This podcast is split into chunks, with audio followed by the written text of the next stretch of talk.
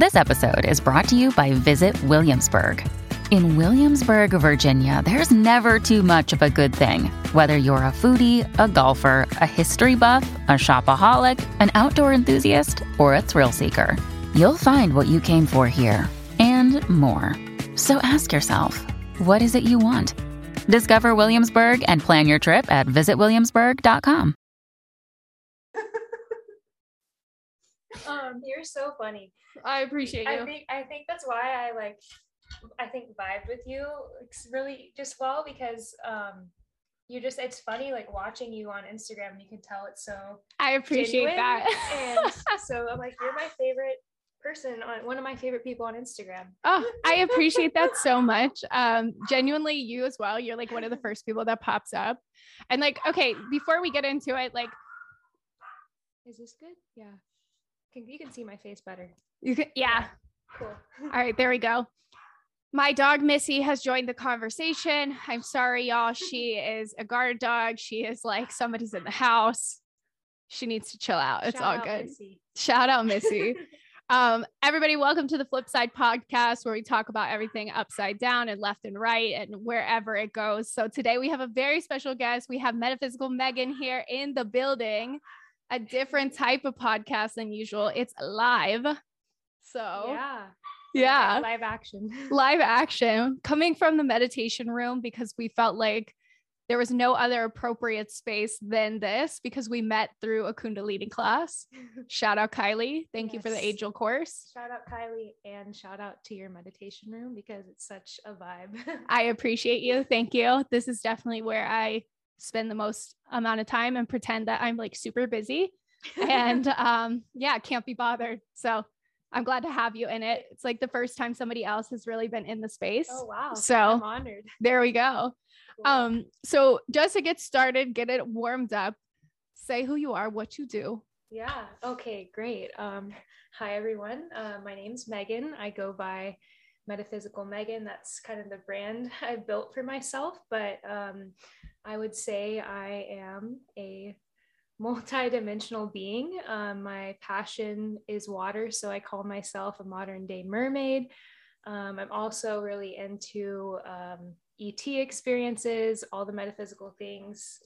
I'm also busy meditating most of the time too. Right. But yeah, no one's asked me to describe myself or say what I do. So this is kind of interesting to be on the spot, because I do a lot of things, but I would say my main, I guess, passion in anything I do is just to be my authentic self, and any action I take, just being around others. My intention is to inspire people to feel safe to be their authentic self. So I would say if you take anything away from anything I share, that's definitely a key thing. So I am myself for a living.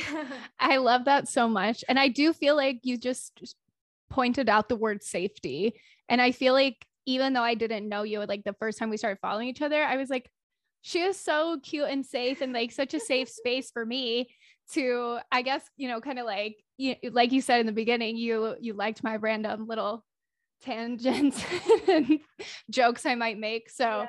I felt very comfortable with you, even through an online platform. So yeah. I'm very happy to have you here today. I know we got a lot to talk about, kind of, because like, not only has there been a lot of things going on in the world, we also connected on like a deeper level because of like personal experiences that we've had, and just like personal things that we both enjoy doing. Whether that's meditating and hanging out in the ether or whatever it is.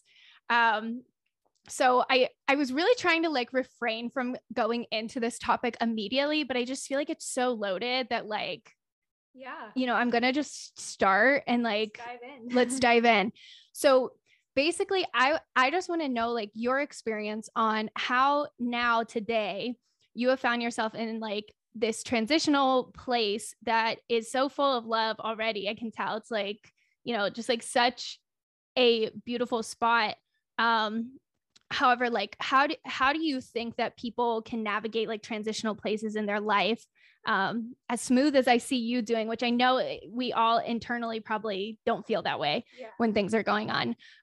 But you know, you can go in as deep as you want to about this. But just in general, for people who are maybe having a hard time, like finding themselves or finding that authentic self, like you are saying you are, and how can other people really dive into that? Yeah. I think one of my greatest lessons, in this lifetime is that I've resisted a lot of things that have come up in reality. And, you know, in that place, I felt like fighting what is what, kind of creates some suffering. And in the transitional phase I am now, I feel like I have the wisdom and the grounding to like really see everything as a blessing and just being open to whatever comes. There's a quote, I don't know who says this, but one of my friends has said, you know, I just want to love what is. And I love that. And it sounds like kind of a cliche thing, but truly just like trying to see every opportunity, every circumstance as something that I have agreed to on some level for ultimately my growth, and also seeing it from a higher perspective of, okay, however I'm navigating this situation or this circumstance, you know, maybe someday from me just embodying and going through this experience, I can be a light, or I can help someone else who's going through something similar, and just be a permission slip, or a not necessarily a, what's the word that I'm looking for, like a someone to look up to in a way that, you know, is embodying, has gone through something they've gone through, you know, to show people like, if I can do this, you can do this too, you know, and just really facing everything with no resistance, and not making whatever the circumstances, even if it's something very tumultuous and unpreferred, not making it mean anything negative about me, and just truly trying to find the good and find the blessing in whatever is arising. And I mean, it's taken me almost 31 years to get to that place. But I would say definitely in past situations, past versions of me would not be, I guess, facing or going through this with as much grace as it feels like I'm doing now, if that makes sense. I love what you just said, because I recently heard a quote too, where it was talking about, and I'm going to like misphrase this quote. However, that suffering is such an integral part of the human experience that to go through it is actually not a negative. And it's all about our perspective of what you just said. It's a growth period. It's some place where we can reflect and learn and see how we actually want to be, you know, after the experience. And I actually was just watching, on the car over here, there was another quote about grief that was really cool. I love Lewis Howe, shout out. If you ever need somebody to work for you, Lewis, hi. Anyway, there was a part, I can't remember who his guest was that was on, but she said something really, really beautiful about how we are all trying to get over grief a lot of the time, and how grief is not something that we get over or get past. It's something that we move with. And that was really beautiful for me, because, you know, I like, again, and on this podcast, we like might dive deep into like the personal things, but really like we can go into just more of like through a traumatic experience. Like that's really what I wanted to talk about, was like, because everybody's gone through something, and it's like, what can we do and what value can we provide for whoever's listening to like navigate those experiences? So within that, it's like we both bonded over, you know, having very similar experience, to each their own within those experiences. However, when I reflect on my own situation, what you said just like nailed it on the head. It's like, I can't feel bad for going through whatever it was. And for a while I was very guilty. Yeah. Like when you're dealing with individuals who have put you into a spot that's like something is always wrong with you. That's their perspective and that's what they're shouting at you. you start to believe it no matter how much you try not to. After a certain amount of time, it's so ingrained in you that like something must be wrong with you. And I'm here to say like, that's never the case.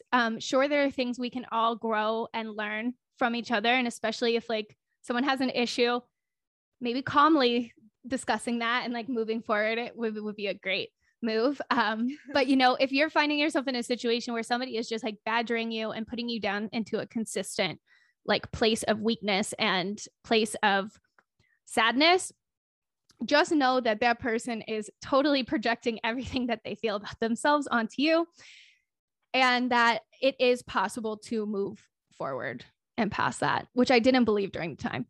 Yeah. Yeah. That's really good. I second that for sure. It's crazy. It's like, damn. And like, you're so cute too. I just like think she's the cutest person ever. I think she's the cutest person. This is your love fest. No, but it's like one of those things too, where I've like, definitely growing up as well, I always felt like I was more connected to like guy friends. Yeah. And it was more difficult for me to find bonds with other females. And I don't know what that was. It was probably like an internal thing of like feeling more in my masculine, not in the feminine, whatever. And so when I see like really cool people get fucked with, like, that's when I want to like fight. It's really, really weird. And I'm not a fighter. Somebody could like come up to me and like, you know, keep doing everything. I'm like, so submissive. I'm like, okay, yes, yes. But when it's somebody else, I'm like, I will fight you. I'm like, I don't know what that is. So I'm so glad that you're here and like, you know, moving forward into this like beautiful, beautiful path that I see. So I'm just so happy for you. Yeah. Thank you. Yeah. I'm stoked to be here and just co-creating, collaborating, sharing time and space with you. And yeah, I feel like you sharing with me your experience that you went through, like, we always feel less alone and less crazy when we hear that we're not the only one who's had a thought, had a circumstance, a situation. Like, a lot of us go through the same thing, and sometimes we just don't talk about it or don't talk about it with people. So I think seeing that in you and then other people who've reached out to me from this situation, it's amazing how something like a traumatic experience or abuse or whatever it is can really bring a lot of connection. And I feel like that's one of the gifts that I've gleaned from this is like just the connections with other women. I mean, and men too, but women for sure. Like, it just brought in more people to feel safe to share and express. So that really meant a lot to me. When you opened up about your experience. The April class that Kylie was teaching, I fell in love with that practice. I don't know what it was about April. I guess it was because it was chakra alignment. Maybe I hadn't felt that in a while, but I fell in love with that month. And I felt so good. I felt so fiery. I don't know if that's because it was April, you know, whatever. And I was like, so ready to go. The minute that like retrograde hit, again, I'm blaming on this, probably my own internal workings, but I was like, I have no enthusiasm about anything. Like, everything just makes me want to sleep. Like, I don't even want to read this book. This show, like, I felt grumpy. You know what I mean? Yeah. I was like, this show's annoying. This book's not good. It's just like, I had to return to this part of like, you're being very ungrateful right now. I don't know what it was. So like, I don't know if it was that practice that had me in alignment. And then this one's really good too. But yeah, I just felt like, this retrograde was rough for me, man. Yeah. How are you feeling over the last? Yeah, I've definitely felt more tired than usual, but like, I also attributed some of that to like leaving a really, vampiric draining situation. Like, you know, like, not to be a victim to it completely, but like trying to make sense of like, oh, where is my, energy going or coming from, you know? Right. So I definitely like felt it. I think we're still in Mercury retrograde. Yeah, right? Yeah, until the 2nd apparently. Okay. So like another week of it. You know, now it's kind of like, you know, the bell curve. It's like, yeah, now it's kind on of its way up out again, maybe. But yeah, that's something too. When we talk about like getting out of an abusive situation or out of a vampiric situation, whether it's friendship, family, relationship, anything. I will say too, the weirdest thing that happened to me in when I was getting out of my weird situation was I was so like on edge. And so, like the fight or flight was going so rapidly in my mind that when I had that moment to actually break and relax within myself, it was like, whoa, it was like getting hit almost like with a brick, because it felt like, wow, my nervous system has not been able to relax for almost 2 years. Yeah. And I didn't even recognize it, which was bizarre. So going through that whole, like, you know, noticing that you need to take time for yourself is really difficult. Yeah. And I feel like that just is another, attributing to how strong you are, because you were very quick to realize like, okay, I just need to be gentle. Yeah. Yeah. Yeah. Thank you. I got you. So, okay. Anyway, we can go back and forth with this, like, you know, vampiric situation, but I want to hear something really, really cool too, because like you said, you are like the modern day mermaid. I want to know how you got into the Kangen water space. What led you to that, and how did you like fall in love with it? And now you are a distributor and all the other things. So yeah. Great question. So, my water journey really began like almost 3 years ago. For probably close to 15 or more years of my life, I was struggling with some really serious health issues.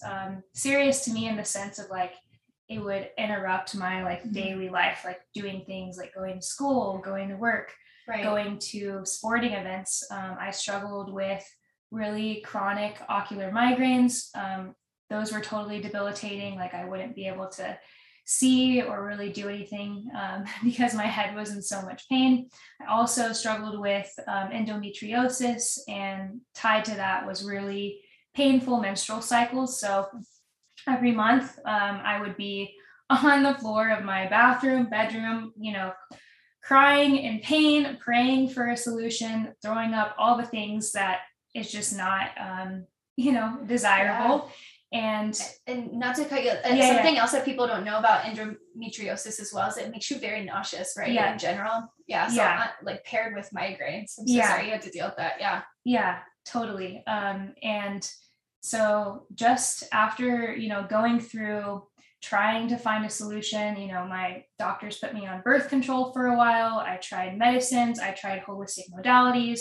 Nothing really seemed to, alleviate or help me at least mitigate these symptoms of these things. So I kind of got to a breaking point where I was desperate, and lo and behold, shout out to Instagram, I found my friends Chris and Jolie, who are how I got into this business, how I found the water, sharing about it. Intuitively, before ever drinking it, I just knew like, oh, this is it. This is something I've been praying for. Like I just had this soul knowing that this was for me. And so I tried the water a couple times and kind of went through my own detox, and then took me about 6 months to get the finances to get my machine, just, you know, life circumstances, those kinds of things. And then I started drinking the water from my own machine in January of 2020. So right before the pandemic too. And it changed everything for me. It changed my health. To this day, I don't get headaches or migraines unless I am dehydrated, unless I'm not drinking enough water. Yeah. I don't have any sign of endometriosis anymore, which is wild. Wow, that is wild. Yeah. And so many people too are like seeking a cure for their endometriosis pain. Right. That's amazing. Yeah. I was told by my doctor that I would be on birth control pretty much for my whole life to mitigate the symptoms. And so I got completely off hormonal birth control and, you know, any medications like that. Now my menstrual cycles are flawless, don't have any pain, don't have to take any medication, feel like it just really did like a whole internal clean out of not only my body, but my womb, my sex organs, which are tied to those, you know, that time of the month, and to, just going about life. And so it completely revolutionized like how I felt in my physical body. You know, there's many other components to like the spiritual side of water, and it just honestly, like brought me into balance in every area of my life. It did help calm my nervous system and bring me into a more parasympathetic state, relaxed state. And so I just began sharing it from there. I wasn't really sure like how I was gonna, turn this into a sustainable business. Just knew that I was passionate about water and it helped me. And something inside me said, people need this, the world needs this. So share this with whoever is willing to listen. And here we are today, almost 2.5 years later. And I'm just really grateful that I get to do this full time. And it's just like a complete dream come true. And it all started with just the water I drink. Okay, that is so amazing because I too bought a Kangen machine. What was funny is I bought mine, I believe, like right before we met. Then when I got it, she was like, "Why did you get it?" I was like, "I would have." Yeah, there's no hard feelings. Oh yeah, no, for sure. And not taking it like that at all. Yeah, I was like, "Oh damn, that's so crazy." Because actually at the time I didn't really know anybody to get it from, so I went through like a mutual friend, and I had read so much about the LA water here, which the one thing that finally made me quote bite the bullet and actually the financial issue of like saving up for the machines, it's like so worth it. And I didn't even know you could do a payment plan or anything like that. But the article I had read was LA water, we are unknowingly drinking so many pharmaceuticals because of the rehab centers in the state. Wow. And so a lot of the pills that are flushed down the toilets are going through our water system here. And I believe it was like 0.00 something amount of Xanax in each cup of water, which is a very addictive drug. So, it was, I finally took the plunge and was like, okay, I need to do this. And also I was spending way too much money on like plastic water. Oh, something that she did before I really got to talk to her. She was doing the pH. Oh yes. Little demos. Yeah. So cool. Highly recommend watching her video on that. The pH scale of like Essentia water. That's what I was drinking, thinking I was making a good decision. And then she's like, watch this. It might be alkaline for a second. But then what did you do? You shook it, right? I blew, you just blow your carbon dioxide in it and it changes, after a few seconds of blowing. And then the common water doesn't do that. Yeah. So you literally even though these bottles of water are being marketed as alkaline, they're not actually, it's actually additives in the water that are making it alkaline. It's a very sad day when I found that out, but it was a beautiful day, sad, but okay. Yeah. Beautiful path. You can't unsee it, You cannot unsee it. I was like, wow, okay. But yeah, so I absolutely love that.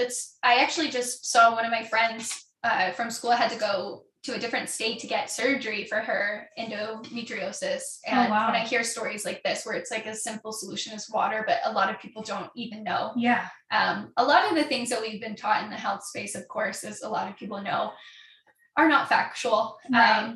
Or they're misleading, I guess is a better term. And there are solutions out there. So if anybody is suffering from those pains and problems, talk to your girl, Megan. Yeah. She's got you. Yeah, definitely. Yeah. So now that you also said that you got into the space and have made it a business, how does that feel?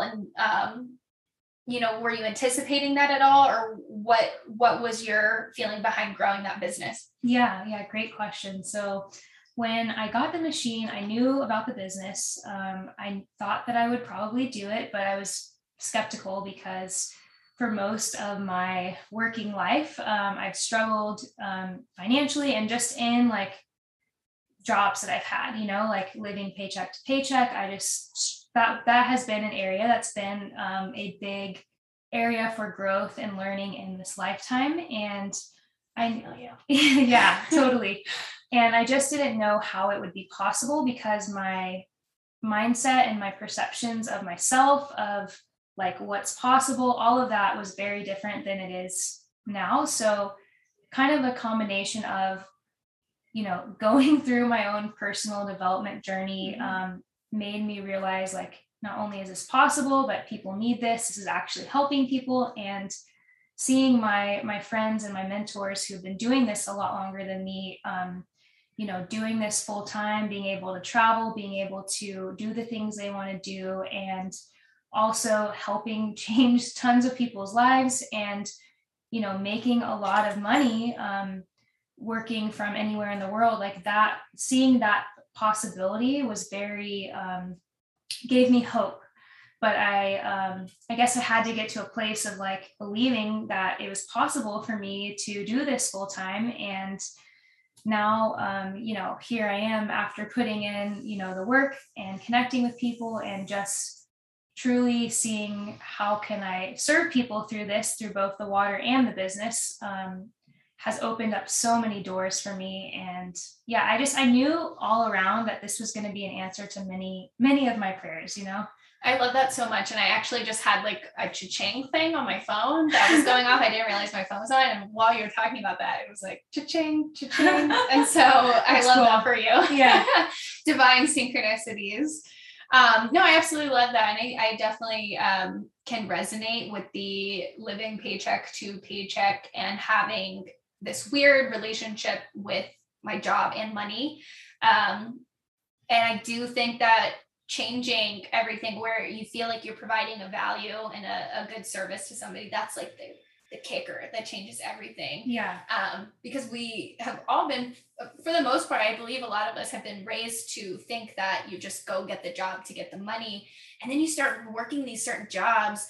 I've been in the fashion business for years. And so I remember just working these jobs and being like, I feel like I'm doing something really bad sometimes. Like the amount of waste that we were going through, like watching a lot of people like not get paid while my CEOs are making billions and billions of dollars. I was working for Revolve. I've talked about this before, which I always say, love you, Revolve. I'm not trying to talk shit. I just mean like a lot of people that are working their asses off for you cannot live in LA for $50,000 a year, just saying. Anyway, so it's like one of those things when you kind of like align that purpose with the passion behind it. So I'm so happy for you. It's an absolutely amazing thing to come into in your life. Yeah, thank you. And so what are you doing in LA? To be honest, I want to talk about this really quick. I was going to get her on the podcast anyway. Where are you living now? So I'm moving to Austin, Texas. Love it. Okay, so I knew that she was out of state from California. So I was going to have her come on via Zoom like usual. And she was like, well, I just happened to be in LA on Wednesday. Why don't we do this live and meet? And how beautiful is that? What has you in LA for however many days? Yeah. So, I'm in California until June 4th. So 2 weeks. But I'm here for a, business event with my water team, in Orange County this weekend. That's the main event.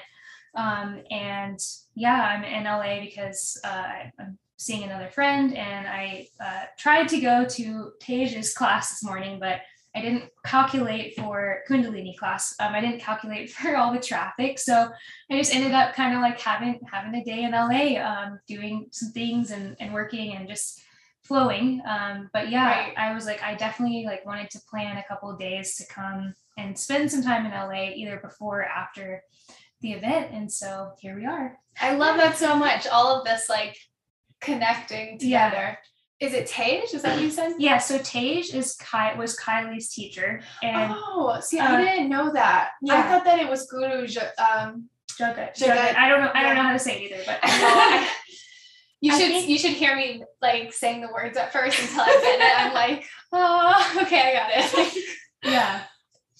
Yeah. So Tej was her teacher, and when the pandemic hit, I started doing, Tej's online classes because they went from being in person to online. So, Tej is also one of my teachers. So I was going to try to go to some live classes today. And then I just completely underestimated the morning traffic, and that's okay. I think everything happens in divine order, Right. Are those classes through the Remain Institute? Yeah. So, she teaches at, her own studio called Nine Treasures Yoga. And then the Rama Institute, I think, or Rama, I think, they have a physical studio as well, and she teaches there too sometimes. And that's by the beach, right? Yeah, so the Rama Institute is in Santa Monica, and then Tej's studio is not too far from here. I want to say like outskirts of Hollywood, maybe. Okay. She's a little bit closer,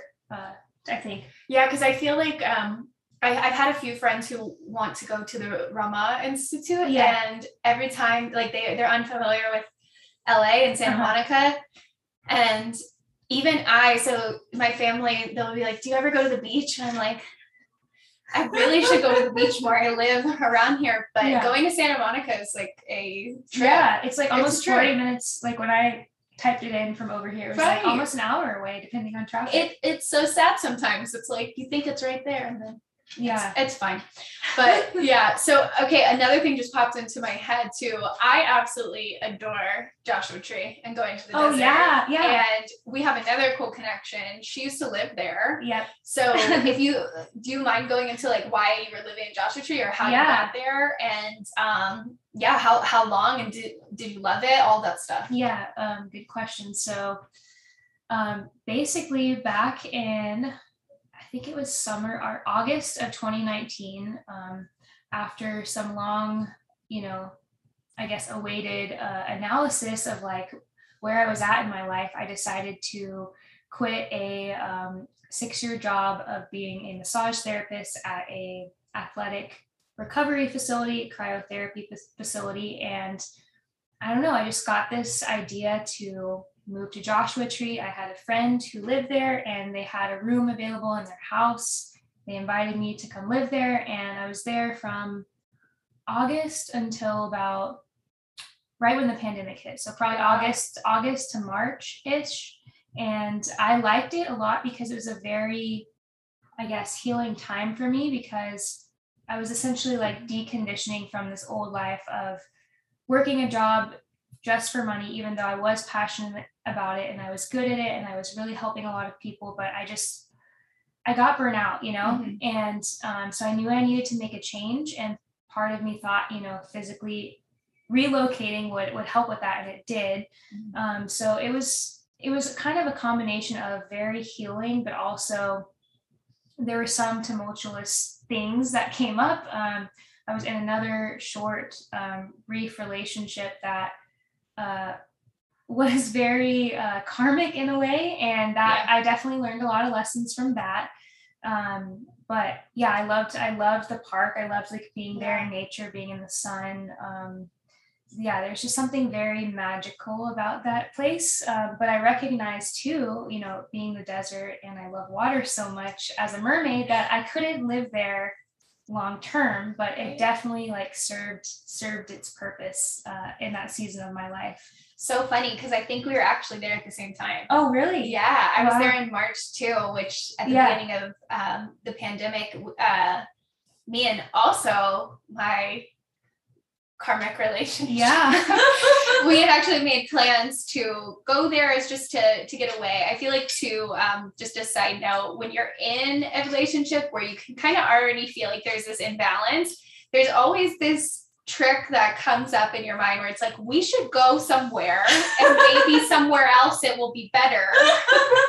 And so we're like, well, like, let's just take a week. And Joshua Tree, I love that place. I haven't been in a while. And so we actually had booked the week pre-pandemic, not knowing. So when we were there, we got all the news articles and notifications that were saying there's a pandemic, LA is really bad. So of course, like this was kind of the beginning too of like my awakening to just politics and media. And so at the time, I just like listened to everything. I was like, oh my God, we can't go back to LA. Even he was like, we can't go back to LA. Like, is it in the air? We had no idea. We were like, can we go outside? Like, where are we? So we were already in Joshua Tree. And what had happened was, because of the whole, like, we have no idea if we should go back or not, we ended up staying in Joshua Tree for like a month. Oh, wow. It was, how was that? It was great. I got it. My ego wants to say something, so it's going to. So I paid for everything. Oh wow, it's okay. Sorry, that was just a bit. Yeah, but yeah. So regardless of that, it was actually a really, really beautiful time where I had never been that long in that city, and yeah. I did fall in love with it. And it was really beautiful to escape whatever quote madness was going on. What's so funny is that like, isn't it like, when you find yourself and you're in this unhealed space, it's like even escaping the madness, like there's the madness within. Yeah. So it was even being there, it was kind of that similar thing where it was like, it was a bit rocky. We figured it out for a bit. And then after like a month or so, we ended up going to Washington and then back to LA later. But I did like just fall in love with that place because I think that during that rockiness and during that really weird time, if I was in LA, I really probably wouldn't have been so, you know, grounded. Because like you said, Joshua Tree really does have this magical kind of thing to it. And I finally took myself to Sedona in January of this year. That was kind of like my like healing on myself. Like I'm going to just take myself here for a weekend. And the whole time I was there, it's like, this feels like Joshua Tree's big sister. Yeah. It was so cool. And I was like, okay, now I know why they always say that these two places are like the energy centers. I forgot what it's called. Vortexes. Thank you. Two very powerful vortexes where like the veil is very thin. Yeah. That's what they say, which I love that. So they were calling to both of us. Yeah. Yeah, both magical places for sure. Yeah, so I love that you were there as well, and that's honestly, I totally understand with like the growth period, and sometimes these places call us to like awaken to those things, which is really cool. And so after Joshua Tree, where did you go after that? Yeah, so after Joshua Tree, I went to back to Dallas-Fort Worth, Texas area where I grew up. Oh, wow. Okay, I didn't know you were from Texas. Yeah, actually. Yeah. Love it. And my mom lives there in a town called Southlake, and I went there essentially to kind of get my business off the ground and kind of figure out what I was doing, the pandemic, all the things. I was there for a few months. And then shortly after that, I moved to Oregon in July of 2020. And that's when the other karmic relationship began, but it happens to the best of us. I'm just going to put that out there. Yeah, it does. It really does. Okay. So I love that. So now it's like, you kind of are like recalibrating back to this, like I'm going back to Texas and now it's because like I want to, and I can. And I love this like full circle moment that we can have after these very, I like to call them funny times in our lives, because when you look back and, you know, they always say 2020 is in hindsight is 2020, and you look back and it's like, you can almost laugh a little bit, even though it's not funny, but it's like, wow, it's like a totally different version of myself was like living in all these places. And like, I figured out I'm a mermaid. I can't live in the desert. Like, I got to go somewhere with water. So I love that. And also Texas rains a lot. Yep. So there you go. Yep, it does. I guess you just gotta laugh, you know, at certain things, you know, keep the levity in life, you know, even I find myself in just thinking about the most recent experience that I have gone through and I'm going through, like trying to find things to laugh about. Cause sometimes life is funny, you know, like it is, don't take it so seriously. Like even laugh, like in the dark times, it'll make you feel better. Right. And so I know we're kind of hitting that like hour mark too. So I don't want to say, we've already been talking for an hour. I think so. Oh my gosh. Like I think in like 10 minutes. It feels like we've been talking for we can take I'm open to whatever you want to do. Yeah. So too, if this is like, if we're going too deep on anything, just like, let me know. Yeah. So one thing I wanted to get into as well, so we've kind of briefly touched into it, but just for anybody who might be going through a similar situation when it comes to a like cluster B personality, and like a quote narcissist or somebody that is dealing with, like I said, the cluster Bs, which include like histrionic narcissism, sociopathism, psychopath, at the, you know, intense core, and then borderline personality disorder. When you're dealing with something that can almost create this narrative that you live in that is so different from reality, it's almost like living in a novel or something where it's like you are living on this like edge of reality, I guess. And so, like we were saying in the beginning, when people have come up and really validated the experience, I remember I had that too, where there would be times where I was like around the narcissist in my life. And later after that was gone, there were people that came up to me and they were like, yeah, that one day like really was weird, but I didn't want to say anything because I thought like maybe that was like how you guys interacted, or just something like that. So I'm kind of going in like many different angles in this first topic, but basically, what would you say to people too who have like experienced a very weird relationship where they aren't really sure what's going on, and how did that moment click for you where it's like, wow, I think I'm actually dealing with somebody who is not like their psychopathy is not actually healthy. Right. And how do you learn to validate yourself? And what was your experience? Like, how did those little moments of like, okay, I think I'm actually dealing with some abusive tendencies. Like, what were those eye openers for you, I guess? Yeah. It's a good question. I would say there are many, I guess, eye openers, but I guess I got to a place where I realized that I was not like, I was working on myself, you know, as somebody who is dedicated to just growing and, you know, being the best me that I can, getting everything out of my potential. It was like, I was working on myself and this other person was not, and things were still getting worse. And I just started to feel crazy for one. You know, there was also too, trigger warning, a lot of physical abuse that I overlooked because I thought that I loved this person so much that, you know, having the story in my mind that, you know, if I were to leave, it would mean that I was a failure, that the relationship failed, or that, you know, love sticks through anything, which is not the case. And just like, I don't know, having several moments, you know, we've talked about this before. The Gabby Petito case was really eye-opening to me, seeing how, you know, honestly, like the moments of feeling like, oh, I could, you know, literally die at the hands of this person, even going to bed at night and feeling unsafe.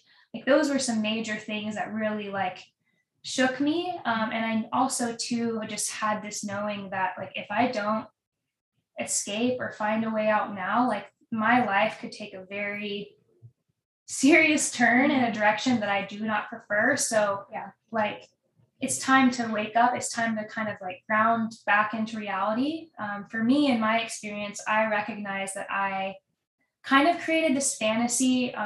Also too, the other person was really good at like manipulating me and like also creating a fantasy that was not real, and just recognizing like, oh, I had trouble seeing reality for what it was. And just, there are many things, but just, I don't know if there was just ever one moment. It was just that I finally got sick and tired. And actually, you know what, there was a very pivotal moment that I am remembering that I'll talk about, was in January. I was here in Orange County, Southern California, LA area for the same event that I'm going to this weekend. And while I was gone, there was, you know, some emotional and verbal abuse like still happening when I was like physically away from this person. And then when I returned, they picked me up from the airport, and there was a very serious near death, I would say, experience of them abusing me in the car. And I just recognized like, whoa, like if I want to help people and help myself, like this can't keep happening. I can't keep choosing to stay in this situation because, you know, knowing what I know, on some level, it was like self-abuse to keep myself there. And I would say for people that maybe are navigating a situation like this, where it's definitely like not normal and people are not respecting you as a person, they're not, you know, respecting your boundaries and acting from a place of love, like just do whatever you can do to help yourself. So some things that helped me was like writing things down, texting my friends, like talking it out with people that I trusted, and like, I guess getting like a footing on what was happening.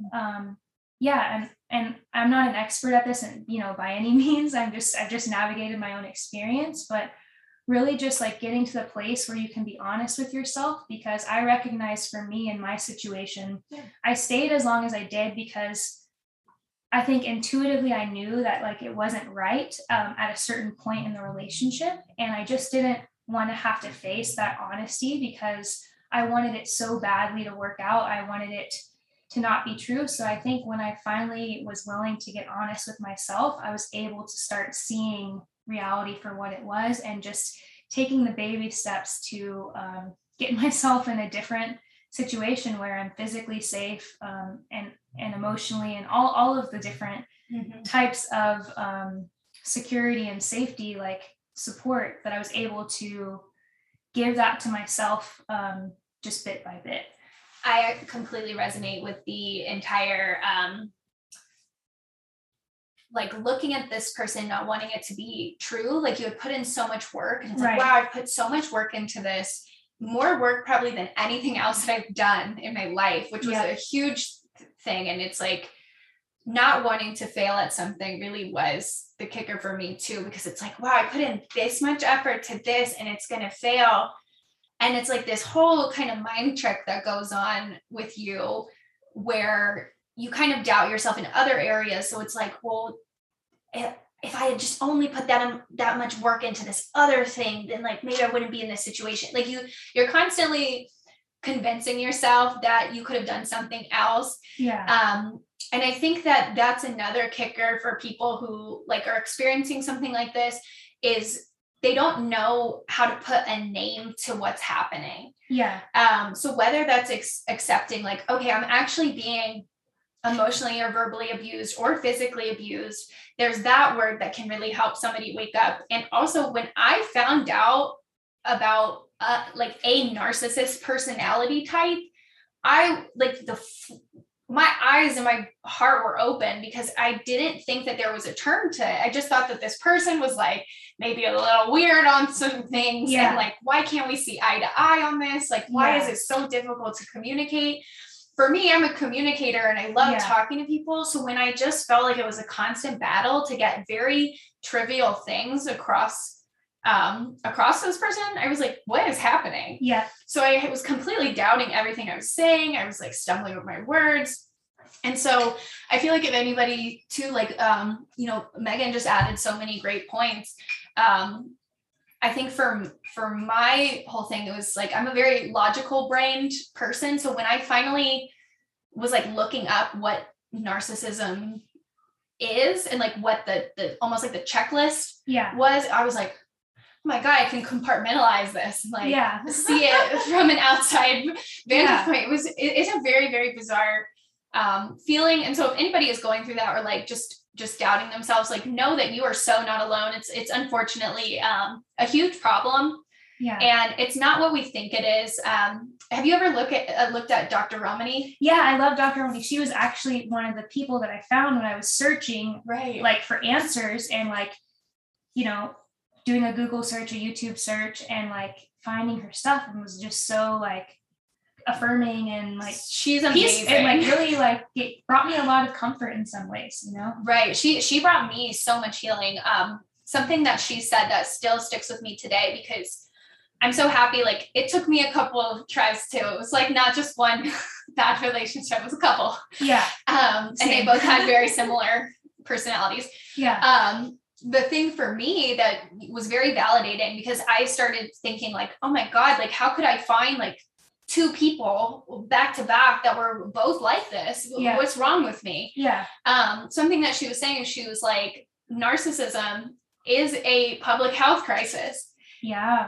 And she was saying this because she was like, it's not what we think it is. It's not this whole like, oh, we all have our phones, so like, let's take selfies of ourselves. Like people think, oh, like that girl's narcissistic, she's taking photos of herself, or like that guy's narcissistic, he's taking photos of himself, whatever.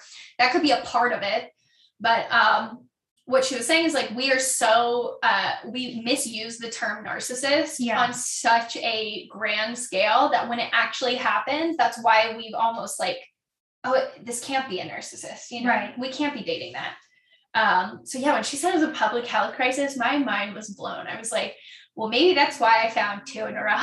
Like, there's a lot more than you think, which is, it's sad. It all comes from like the childhood womb thing too, but just know that you're not alone and that this is unfortunately something that a lot of people go through. So and to kind of piggyback off of what you said, you know, there's a difference between like having narcissistic traits and narcissistic personality disorder. 100%.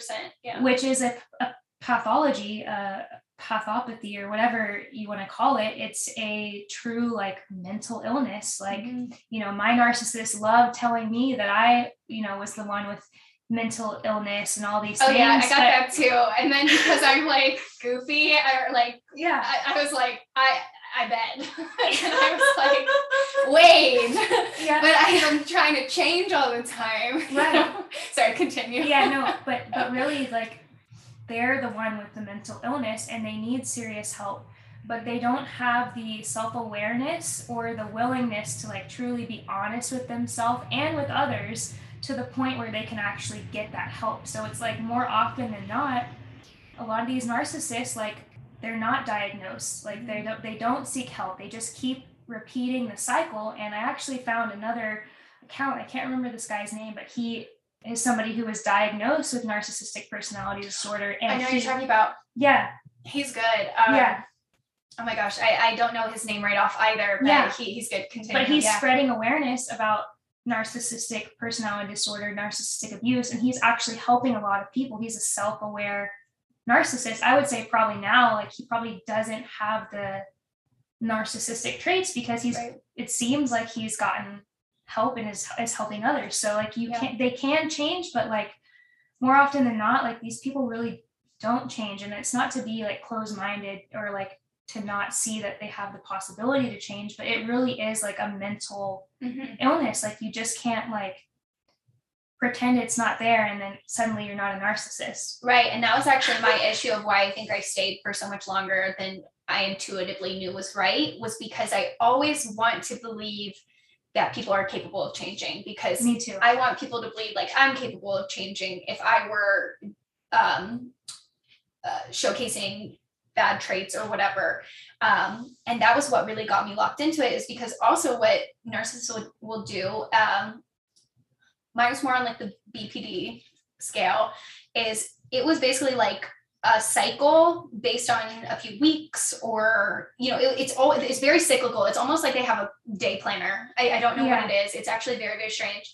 But on like very certain days, it would be like almost screaming for help. Like, I just need help. Like, can you help me find a therapist? Can you help me get the help? Like, I feel miserable inside, like all these things.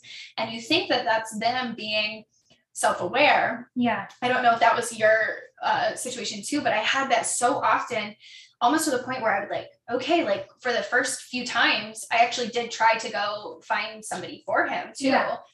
And it was always received with like, why did you do this or whatever? I was like, I thought you were screaming for me to go do that for you. Right. So like you were saying, they don't have the willingness to be honest, I guess, with themselves. I believe that might be it. It's like they show it and then they never act. That was what my therapist, when I was going through EMDR, I don't know if you've heard of that. I haven't. Absolutely incredible if you've gone through CPTSD, which is complex post-traumatic stress disorder. EMDR is like eye movement, rapid desensitization. Yeah. And they used to use it for like Vietnam vets. So you're basically like tapping like right to left and something in your brain starts to go into like theta waves. Wow. And you can really start to break patterns in like the subconscious. Oh, wow. So I think I'm definitely going to. It's amazing. I got a rec. Yeah. I got a rec if you need her. Yeah.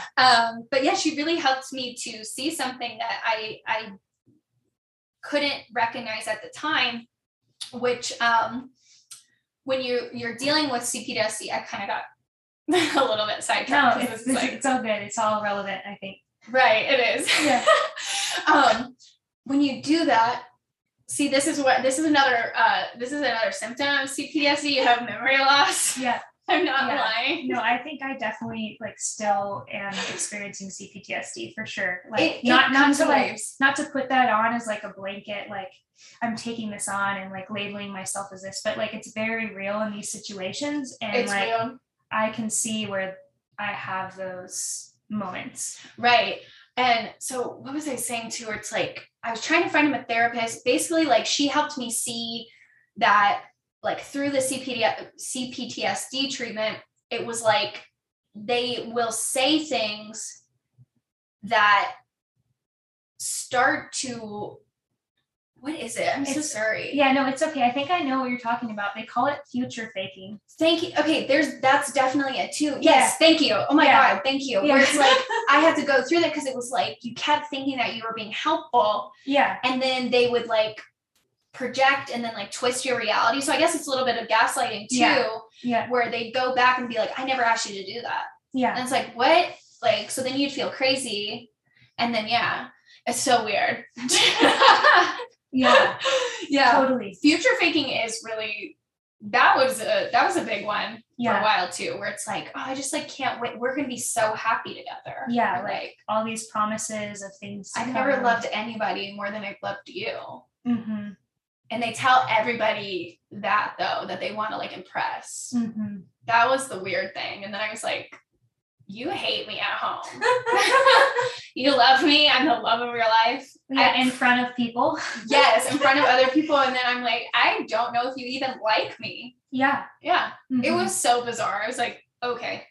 Yeah. Yeah. So just know you're not alone going through this. It's really difficult, especially falling in love with somebody who has those tendencies, because again, we do like to see the best in people, especially in people we love personal development. We love trying to be the best, and we're a good target, unfortunately, for people of this. But something else that really came to me too was I've never had more of an awakening than through this experience as well. So it's just this weird blessing and a curse at the same time. Yeah, no, I definitely feel like that. I don't know if it was you or one of my other friends said that going through narcissistic abuse or this type of situation can be a very shamanic experience. And I feel 100% that has been my experience. Is yes, it's been very painful, and yes, I've been the victim of abuse in many situations, but I'm oh my God, I'm so grateful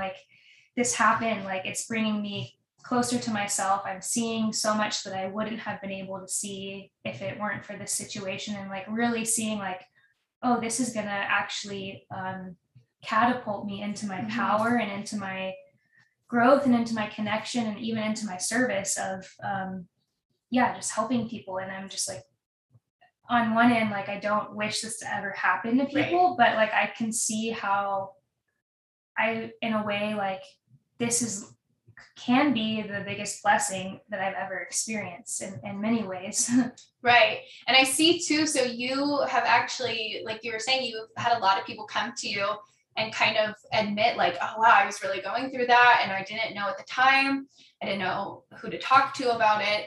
And now, so I saw something, are you creating a community for people who have gone through the same type of, again, I feel the word trauma is overused sometimes, but that's the best word I have for it. Yeah. For people who have gone through something like this. Yeah, so. It definitely is trauma. But I feel inspired to, create some type of community or support group that's completely free. I don't, again, I'm not a therapist or anything, but I just feel in some way inspired to bring people together to create some type of safe place where people can share their experiences, and who knows what will come of it. But I definitely see that as something that I choose to step into from this, because I have had so many people say thank you for sharing this. Thank you for, even talking about narcissistic abuse and just people telling me how they ended up leaving a relationship, or they're going through the same thing and they felt alone. And just, it's wild how when one thing happens to somebody, it's happening to other people. And so I think something I've learned in my life is, when I can be vulnerable authentically and when I can be honest and share that with people, like there's got to be somebody out there that can receive some type of a medicine from that. I love that so much. Oh, medicine. Soul medicine. Yes. Okay. So we're kind of hitting that like hour mark, but I absolutely love all the value that you've brought to my podcast. So thank you so much for being here. Yeah. Thanks for having me. I know that we could probably go on and on and on. Yeah. But yeah, if you guys ever need water, love, I guess massage is too much. She already left that profession. I still do it occasionally, but it's not my main gig. It's not her main thing. So don't ask her for that. So if you need any type of water advice, if you need any type of, survivor, that's the best. We haven't even said that word because sometimes it makes me think we're freaking survivors. It's survivors, we got out. Right, we got out, and it's like again, I do resonate with you too, where it's like it could have been a very bad situation, and so I'm so happy that you are thriving and here and in the flesh, and so I'm just absolutely so happy for you. Mm-hmm. So thank you again, Metaphysical Meagan, for coming on the Flipside Podcast. We went up and down and in and out. Where can people find you? I'm most active on Instagram at Metaphysical Meagan. I spell my name Meagan, and I'm also on TikTok, but I've been taking a little hiatus, but I probably will be getting back to TikTok. Speaking of TikTok, I see that you've had a few videos go viral. Shout out to you for being hilarious. People are really mad at me right now. So it's so funny. I didn't mean to turn this around. I'm going to talk about it for a second. Yeah, because I want to know what, I don't even think I've seen the video, but I want to know. It is like the stupidest video I've ever made. Like that's where I know too. So the funniest part too is the rest of my page is like how to meditate or like little tidbits that I get from meditation. People don't like that shit. They want to hear the shit. So one day I was going to Trader Joe's and I just had this thought. This was like maybe a month ago now. I just was like randomly thinking, I was like, I wonder how Scott Disick is doing. Like both of his exes got engaged this year. Wait, so was it Kourtney Kardashian was his ex, and who else? Yeah, so Kourtney Kardashian and Sophia Ritchie. Mm-hmm. And what's so funny too is like, I've said this before, I know very little this family, and so I've got friends that'll tell me I would like pop up and I'm like, oh okay, I guess that happened, whatever. But I had this random thought coming into Trader Joe's one day. I was like, I hope Scott Disick is okay, because like he was really struggling for a minute, like he had some drug issues, he went to rehab, and then I was like, damn, both Kourtney and Sophia got engaged this year. I mean, apparently this guy's been dating like 19-year-olds, so to each their own. He might be on that little narcissism spectrum, so you don't know, we don't know, could be very well, right? So I just literally took a photo or took like a very quick video of me in the Trader Joe's parking lot, and I was like this in the video, and I put the words thinking about Scott Disick's mental health after Kourtney and Sophia have both gotten engaged this year. I went to bed, and then the next day it's like notifications. It's like 100,000 views, 200,000 views. Now it's almost up to 900,000 views. And I have all these comments about like, he did it to himself. He did it to himself. And then, so I was like, okay, so my other videos aren't doing well. Let me do another Scott Disick video because, Kourtney now has had like 3 weddings for whatever reason, go girl, you deserve it. You have as many weddings as you want, but I was like, okay, let's play off of the virality, I guess, of that one video and just see if this works again. Yep. It's literally just me in my car again. And I said, thinking about Scott Disick's mental health after Kourtney's had not 1, but 3 public weddings. People are very, very mad at me in the comments, but like what is so freeing for me and hilarious is like when I get them, they're like, how could you care about his mental health? He did it to himself. And I'm just like, if only y'all knew. I was just like, let's just see what happens with this formula, because for some reason talking about Scott Disick has made my videos go viral. I wonder if you've seen it. I'm trying to tag him. I'm like, hey, if you need any mental health advice, I'm not a professional. Like, but you're his girl, apparently. I'm apparently his girl. Like, okay, let's see where it's at right now, because this is funny. It's like the second one is just growing. Okay, so yeah, we're going to almost 500,000 views on the second one, and it's literally like, this is first one. Everybody follow Alex on that's it. TikTok if you're not. And then this one, people are mad. Same song, same everything. He had 10 years. I'm sure he'd get over it with another young. He has girlfriend. There's so many comments. It says first. Wait. Let me see. Why he had more than enough time to change and be the man he should have been for her. That's on him. He has teen girls to keep him happy. What I think is funny, you know, I know we're wrapping this up. What I think is funny about people like just putting so much energy into these celebrities' lives. It's like, okay, what if you put that much energy, just that much energy towards something in your own life? Like, imagine how different the world could be if we stopped obsessing about these people that we don't even know, but we see them on a moving box. You know what, how much better, imagine how much better like your life could be. Like you could probably have started, you know, a side business project, like who knows, you know, like who knows? No, I love that because it's so real. So. I mean, I know celebrities, you know, are people too, but it's just like, why give, you know, attention is currency. Why give your attention to these strangers, you know? I mean, there's some humor in some of the things, but you know, just food for thought. For thought. I do love that. And half the time too, what we're not even getting is like the, you know, I just did that because I was like, let me try to go viral again. So and why? It was funny. Thank you. I appreciate that. So it's like, why wouldn't this family be doing viral things all the time or things that are like not necessarily true to get some attention? That's like a part of their job. So we're never going to know like the real stories. We're never going to know what is actually happening. Cool. We can like become a part of the dialogue and like, if we see someone cheat on somebody, we'd be like, okay, that's wrong. Yeah. But what if that didn't happen? I don't know. Yeah. I'm just saying, sorry. I just question everything the media tells me at this point. Yeah. So that's a whole other thing. That's definitely a wise thing to do because you know, they could be brainwashing us, very similar to the narcissist thing. They could be, you know, trying to manipulate our minds in some way. I totally agree with that. I think that somebody, there's this girl, Tori, on TikTok. Okay, we can wrap this up soon. But there's this girl, Tori, on TikTok, and I just feel like she'd be like one of our friends. Yeah. And send me a video of her after this. I will. And she will get on TikTok and she'll be like, good morning, nefarious alien overlords. And just go in. And she's so funny. She's like definitely a comedian. So I feel like the media is definitely full of some sociopaths. So I don't think we're not missing the mark too much on that. We're not missing the mark. But again, guys, thank you guys so much for tuning in. Again, we have Metaphysical Meagan here. If you need anything, you know where to find her at Metaphysical Meagan on Instagram, and soon to return back to the TikTok. Yep, we're going to have some more viral TikToks here. I'm so excited.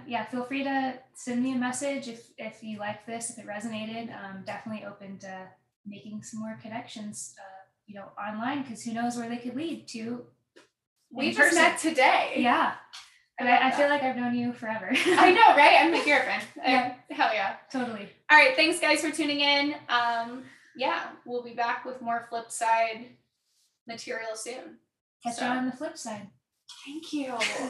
You got it. You got it. There we go. That was so fun. I love it. I'm so glad that you came. I know, I have so much fun doing this stuff. I'm like, well, my cheeks hurt from smiling and laughing so much. Oh my God, good. Me too. I think it's your gift. Oh, thank you.